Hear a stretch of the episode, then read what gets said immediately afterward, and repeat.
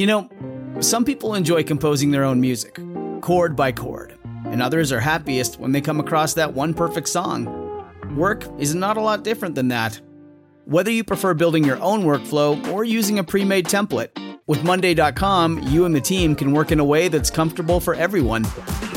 Tap the banner to go to Monday.com and build your own amazing workflow, or find an awesome template. No judgment.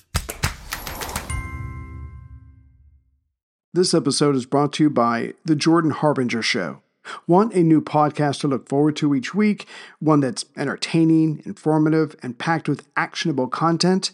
You know you do. And that is The Jordan Harbinger Show, a top notch podcast named Best of Apple in 2018, and has only gotten better. Jordan goes deep with fascinating people, from authors and scientists to mobsters, spies, and hostage negotiators. During his discussions, Jordan pulls out tactical bits of wisdom for you to use to become a more informed, critical thinker. You'll learn and have a good time. He's very easy to listen to. My two recent favorites are episode 972, Mustafa Suleyman, The Coming Wave of Artificial Intelligence, and episode 843, Elie Honig, How the Rich Get Away with Crime. You can't go wrong adding the Jordan Harbinger Show to your rotation. It's incredibly interesting. There's never a dull show. Search for The Jordan Harbinger Show, that's H A R B as in boy, I N as in Nancy, G E R, on Apple Podcasts, Spotify, or wherever you listen to podcasts.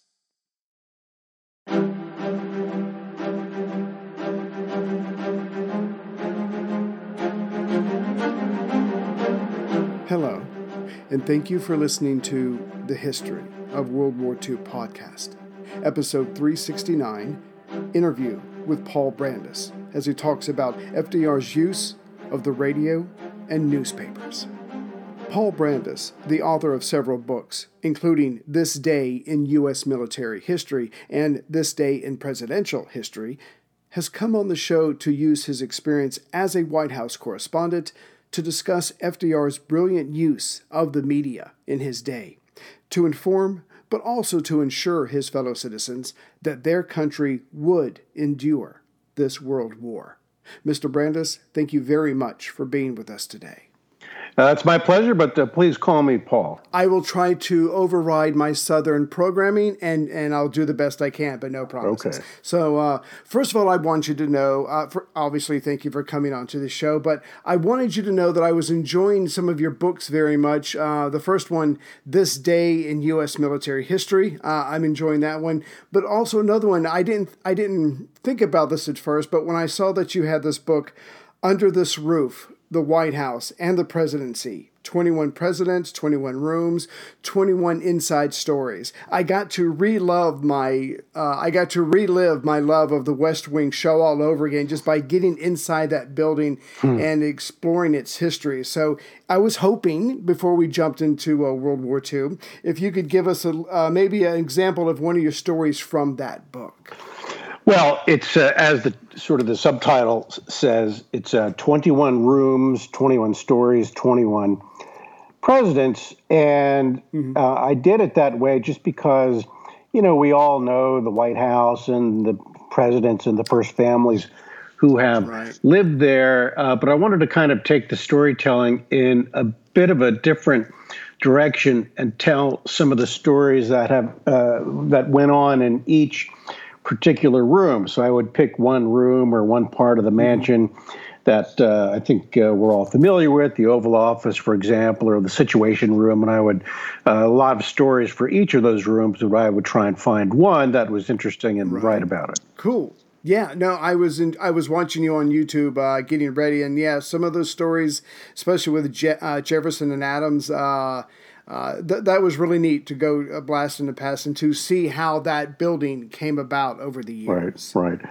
Well, it was interesting because uh, the White House, uh, a lot of folks don't know, but the White House is one of the oldest buildings in the United States. It was finished in 18, well, it wasn't finished, but it was ready for right. habitation in 1800. And George Washington, wow. who picked the site, uh, was the only president who actually never lived there. John Adams was the first to move in, and he was only there for a couple of months because he lost the election that year to Thomas Jefferson. So, so it was really Jefferson who began to make some of the early changes to it, and over the preceding, uh, over the succeeding 222 years or so, uh, the building has continued to evolve. Every president has put his particular touch on it in one way or another. Ah. So it's a work in progress.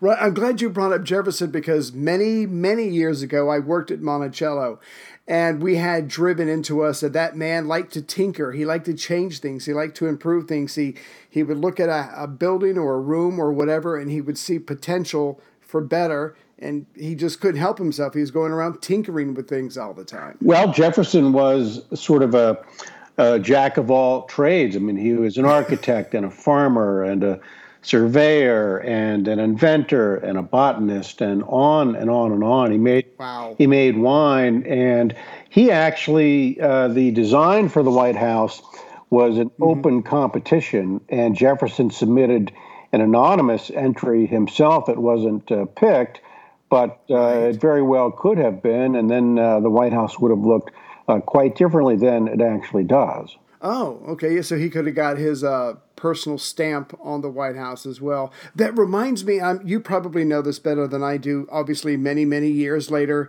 Kennedy is dining in the White House and he's got a small party with him, and he says something like, Never has so much talent been in this room or at this table except for when Thomas Jefferson dined alone. Because that's how smart he was. You know, he I, it just like you said, he was a was that a polymath maybe, but just a very uh, well-read person with a uh, wide diversity of of interests. The Kennedy party, by the way, the dinner party was uh, a dinner party for all living Nobel laureates in the United States, and obviously right. some other.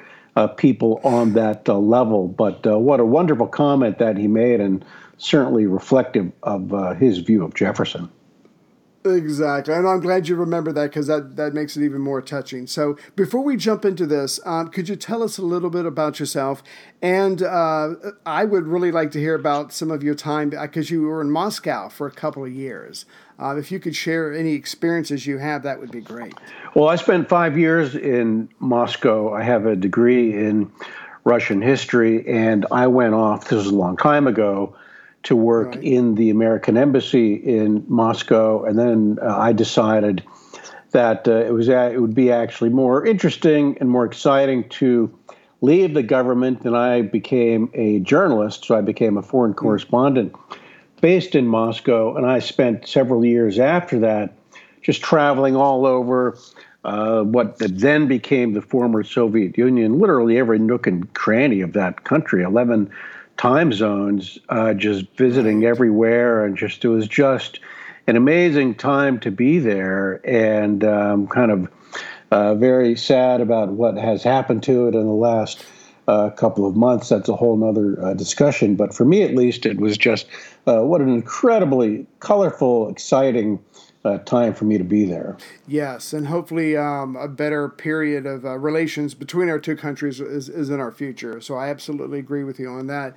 So um, so let's go ahead and just jump into this. So I wanted to have you on the show because out of everything that I've done, and I'm up to like early 1942, I haven't really gone into detail about FDR using the radio, the fireside chats, anything he might have had worked out with newspaper guys. You know how politics works. And I was hoping you could uh, maybe bring some of your experience of being a White House correspondent. And I'm sure this is a subject that you've looked into. But could you speak to Roosevelt's? I don't think there's any other word for it, deft touch when it comes to using the tools, the newspapers and the radios, and, and the way he did. Uh, uh was he groundbreaking or was he just really good at it? Well, first of all, let me say that uh, even among our more recent presidents, we talked about mm-hmm. John F. Kennedy a couple of minutes ago, uh, Kennedy and even Ronald Reagan, both of those presidents who are well known for their uh, communication abilities, their speaking mm-hmm. abilities, their deft touch with the media and all of that. Each of them, Kennedy and Reagan, each uh, gave FDR all the credit for what they became, which is an incredible compliment to Franklin Roosevelt and his ability as a master communicator. And think about it. Ronald Reagan and John F. Kennedy both said, well, if it weren't for Ronald, if it weren't for Franklin Roosevelt, mm, I might not be here uh, today. So, what was it about Franklin Roosevelt that really made him so amazing? Mm-hmm. Uh, it was really just a couple of things. And first, I'll, I'll preface all that by saying that the radio was not uh, all that new when Roosevelt became president. I mean, Warren mm-hmm. Harding, uh, a dozen years earlier, was the first president to actually speak on the radio, and then there was Calvin Coolidge and Herbert Hoover after that. So there had been three presidents prior to Roosevelt uh, who were on the radio. The problem is that none of them were very good. Uh, they didn't have a good voice. They weren't. Right. They didn't speak in the right style. They didn't just whatever the reason was. Uh, Roosevelt, meantime, uh, before he became president, he was first elected in 1932. He had been a governor of New York before that, so he'd spent, which is very obviously a prominent job uh, in and of itself, and he had spent a couple of years listening to these other presidents on the radio, and he just thought that he could do better. So by the time he came to the White House in 1933, when he was inaugurated, he was ready. And he understood, unlike these prior presidents that I mentioned, he understood that radio is a very intimate medium. It's really you, like you and me, for example, it's just basically, you know, one guy talking to another. And Roosevelt knew that obviously tens of millions of Americans were listening, but he always thought of himself speaking with just one other person. It was that uh, simple, that informal, that intimate. And it was that, uh, from that standpoint, that allowed him to be so conversational, so at ease. And when Americans heard Roosevelt on the radio, he would get tons of letters at the White House, and they would say things like, uh, "You just make it seem like you're a member of our family. Uh, wow. We're sitting in our living room listening to you." Uh, things like that. It was really powerful, and of course, the fact that uh, there were no other, really no other. Uh, there wasn't television, for example. There certainly mm-hmm. wasn't social media. It was really at the time uh, it was radio, and it was uh, the newsreels before uh, the movies and newspapers. So there really was this huge diversity of platforms that presidents have to struggle with uh, today. There are only a handful of platforms, and Roosevelt made the most of it. But the main thing was that he was just simple and informal. And the other key thing, too, mm-hmm. uh, and I'll, this is where John F. Kennedy comes in. Roosevelt also had a philosophy that less is more. People always know him for his famous fireside chats, but in the 12 years that he was president, people are always surprised to know this. Mm-hmm. Uh, he only gave about 30 fireside chats in his 12 years. In other words, two or three times a year he right. would do these. So the very infrequency of them added more drama when he did appear, which was quite amazing. And when John F. Kennedy became president, one of the first things he asked uh, one of his aides, uh, how many of those fireside chats did Roosevelt uh, give? And when Kennedy was told that was only about uh, 30, Kennedy had kind of validated what Kennedy had been thinking. Uh, and Kennedy also decided that he obviously the president can go on television whenever he wants. Mm-hmm. Kennedy obviously could have done that. Uh, Kennedy decided that uh, he would make very infrequent appearances as well, which he did. And of course, when Kennedy uh, did go on television the few times that he did, sort of like Roosevelt, the infrequency added to the drama when he oh. did go. And that's sort of a lesson I think that uh, current presidents uh, seem to have forgotten. Presidents these days are everywhere. They're on mm-hmm. television every day, and they're on social media every day, and this and that. And I think uh, we tend to get uh, tired of uh, our presidents after uh, a yeah. few years, and sort of the sort of the, the phrase that familiarity breeds contempt. I think that applies in uh, one, in, in, no small part, to uh, our politicians who think they, they have to have an opinion on everything. They have to react instantly to everything. They have to have right. flood the zone with appearances. And I think that's a mistake. And although Roosevelt, obviously the president 90 years ago, it was a very different uh, time. Mm-hmm. Uh, but nevertheless, I think the philosophy is uh, interesting. I think sort of the less is more uh, is a very powerful thing. It adds more to the the drama and the mystique of what being a president is, rather than right. just you know being ubiquitous and available all the time, which tends to kind of uh, you know dilute the I think the power of the office. Hey everyone, Ray here. I've been using Yahoo Finance, our sponsor today. And like many of you, I think about my golden years, and I hope they're golden.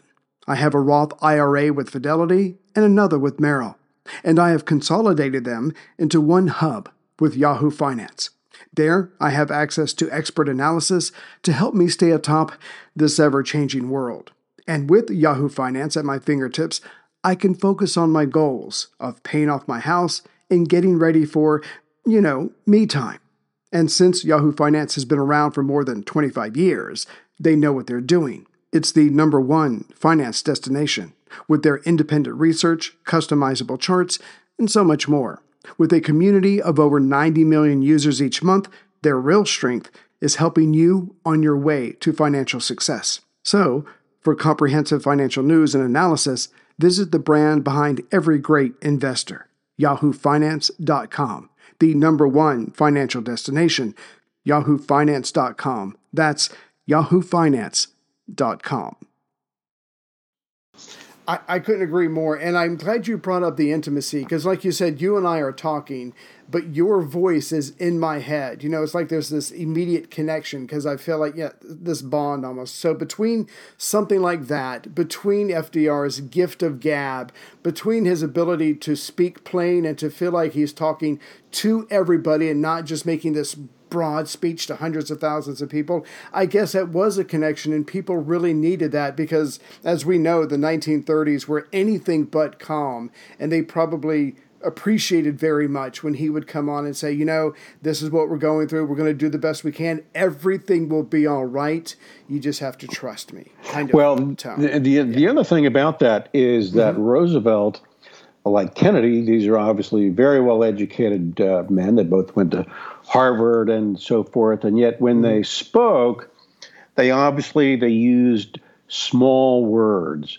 They spoke slowly, sort of like I'm doing now. They used small right. words, spoke short, simple sentences, did not talk down to people, and it was just enormously effective because it reached uh, it helped them reach, uh, might say the lowest common denominator, but it helped them reach uh, far more people than uh, mm-hmm. had they, you know, used their uh, Harvard vocabulary and things like that. I've seen these studies that uh, have taken recordings of you know, Biden now or Trump or Clinton or Obama or any of our recent presidents, and they they uh, say that uh, well these presidents tend to speak at a kind of a, a higher uh, education level uh, than most Americans uh, have, and I wonder if that might be a mistake uh, as well.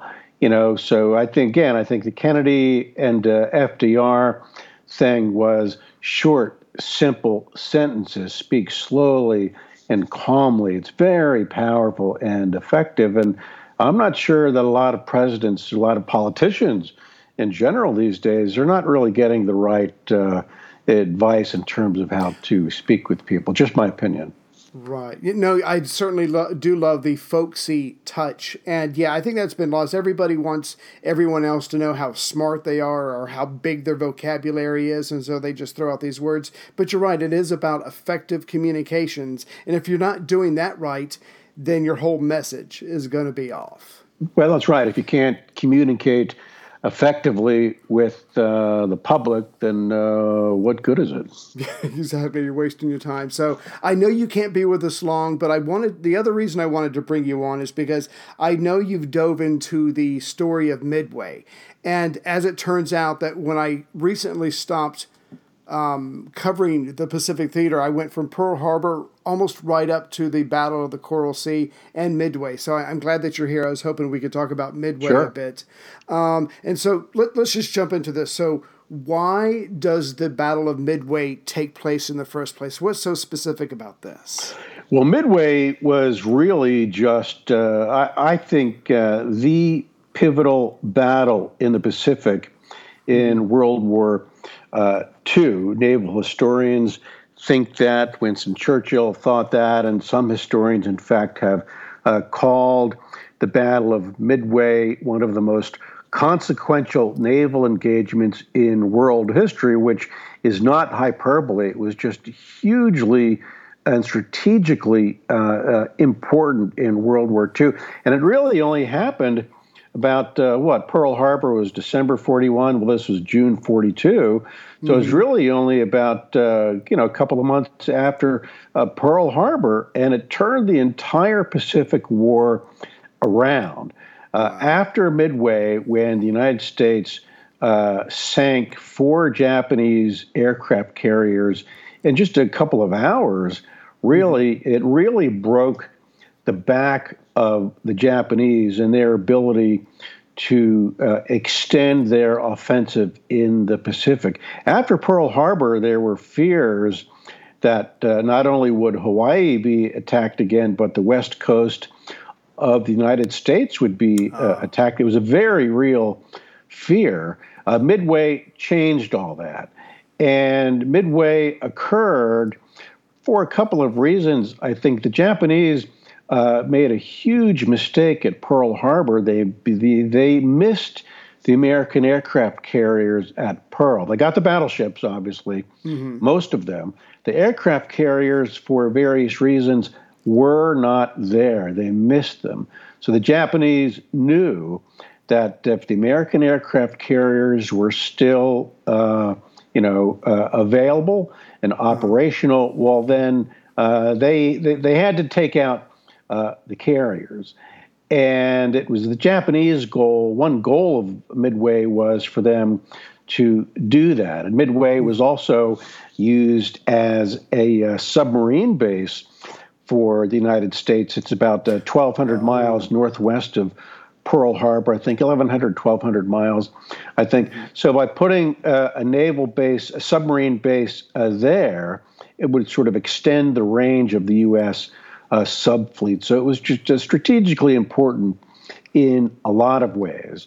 So the Japanese wanted to take uh, Midway uh, out, and what happened was the uh, the I, I, well, I think one of the key things about Midway is that uh, American cryptographers broke the Japanese code and determined that Midway was one of their key targets. And one way they confirmed that Midway was on the Japanese uh, radar, if you will, was that they uh, planted a phony message. Today we would call it disinformation. They planted a message to the effect that uh, the water purification system on Midway was on the fritz. So they're running out of fresh water. It was it was not true, but they planted that. Uh, they uh, they broadcast that in an unencoded message just to see if the Japanese would take the bait. Well, they did, and that was how the Americans confirmed that Midway was going to be a target, and they planned accordingly. And then when the Japanese uh, steamed toward Midway, they had six carriers for the Pearl Harbor attack, but only four for Midway, and they were dispersed so far apart that really the U.S. was able to sort of, uh, you know, pick them off, and that's how the oh. battle was won. It was just a remarkable battle. And after that, the Japanese were never really able to, uh, they were essentially on the defensive for the rest of the war after that because their long range offensive capability had been destroyed at Midway. So it was just a hugely influential battle. Right, and of course, just like you mentioned, the great irony was Yamamoto wants to finish off Pearl Harbor. He wants to take out the uh, the American carriers. There's three at the time. One was damaged, but and of course, just like you said, we end up taking out four of their carriers. So, so the irony is it lost there. But yeah, so for all of Yamamoto's bravery and the professional professionalism of his men, I mean, they did make mistakes, and, and you just mentioned a big one. We did crack their codes, and we could see what they were talking about. And like you said, with the water treatment, yep. we were able to test that theory. Right. Right.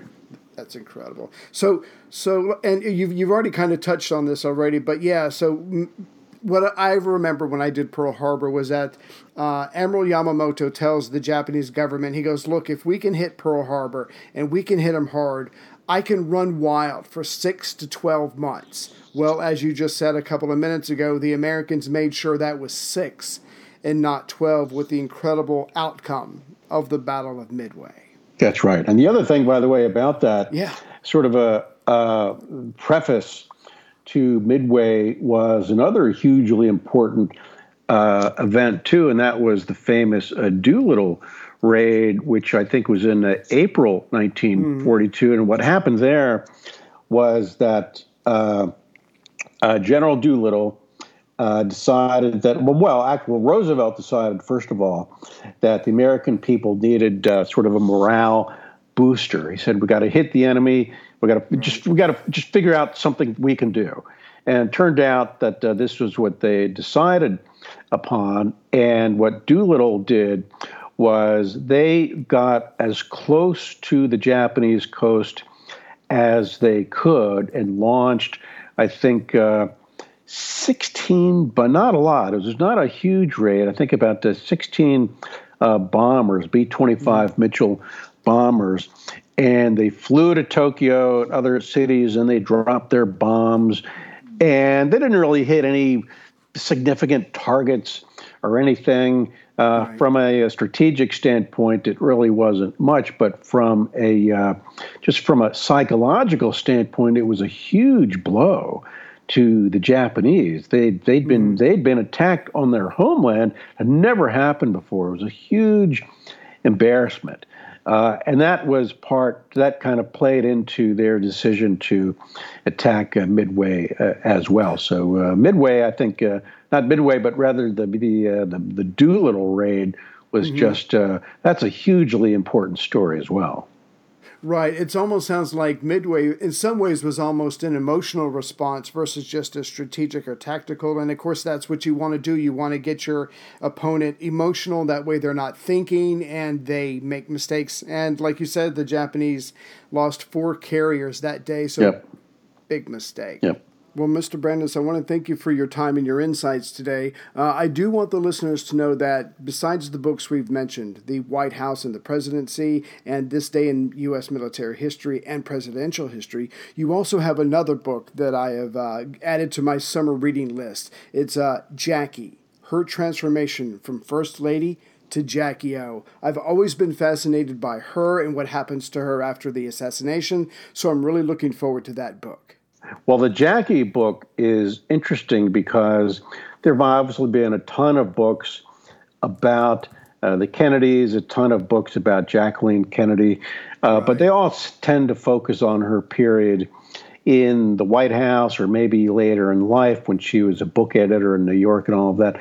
That's all mm-hmm. well and good. But I decided to look at kind of a more uh, under examined period of her life, and it was the five year period between her two marriages. Her life, in some ways, sort of defined by these two very powerful men yes. that she married. One was the president of the United States. Uh, the other was one of the world's richest uh, tycoons. Uh, two very incredible men that she married, but there was this five year period in between when she was on her own, kind of a single mom. Well, not exactly your typical single mom, but nevertheless. Right uh, on her own, uh, living in New York with her two kids and all the drama and the colorful, uh, sometimes uh, frightening things that she had to go through. Uh, the men she uh, dated, her search for new love, her financial right. struggles. She had she had tremendous financial struggles too that people don't really uh, know about. So just a ton of interesting stories about her during that five year period. Right. She married into the Kennedy family, but she wasn't a Kennedy, so I imagine after her husband's gone, she doesn't have access to their family fortune. Well, she was taken care of, but not, mm-hmm. uh, but but not all that much. Uh, gotcha. Uh, she bought a home a couple of weeks after, two weeks after the assassination. She moved out to the White House, and mm-hmm. a couple of weeks after that, she bought a home across the street on N Street in Georgetown she needed to borrow money from the Kennedy family to buy that house. And Robert and Robert Kennedy helped with the financing of that and so forth. And the same thing when she fled Washington in 1964, moved to New York and bought uh, a co-op apartment in a, a, uh, very nice building on uh, Fifth Avenue. She had to borrow money to buy that as well. So she had uh, I mean, she was in no danger of starving, but right. but the perception that uh, she was rolling in dough was not correct. Uh, this home was important. Uh, she had private school for her kids because of security concerns, and Jackie and Caroline and John they got all kinds of uh, security uh, threats and the occasional death threat and just you know that mm-hmm. sort of thing. There were security guards and there are nannies and maids and cooks and all of that. So again, not exactly your typical single mother, but there were expenses associated with all of this that she couldn't necessarily uh, handle. Uh, so during the five years that she was on her own, uh, she again she was in no danger of starving, as I mentioned, but uh, to suggest yeah. that she was raking it in, as people commonly think, really isn't true. And what drove her into the arms of Aristotle Onassis, who at the time was just maybe the second or third richest man in the world, was 1968, was after Robert Kennedy was murdered in June of 68, she was deathly afraid, not just for herself, but her kids. Uh, she was deathly afraid of security for uh, her and her kids. Aristotle Onassis offered her all the security in the world, plus all the money in the world. So uh, that's why she married him. I, I would have as well. But and, and again, I, I've always had a soft spot for Jackie O. But I mean, could one woman have to should one woman have to put up with so much in her life? I mean, uh, you know, obviously incredible highs, but also incredible lows as well. So I'm really looking forward to that one. Well, thank you. It's a good. Uh, I, I think it's just a really interesting story. Cool. So again, Mr. Brandus, uh, I know you're a busy man. I want to thank you for your time, but I again, I'm enjoying the uh, the book "This Day in Military History" very well. There's always little nuggets that you forget. It's it's nice to be rem- reminded of that. So I want to thank you for that book and thank you for your time today. Uh, it's my pleasure. Thank you very much. I'd, I'd, I'd love to come on again. Uh, that would be great. You keep writing books and we'll keep talking. Okay. How, how's that sound? Okay. Thank you so much.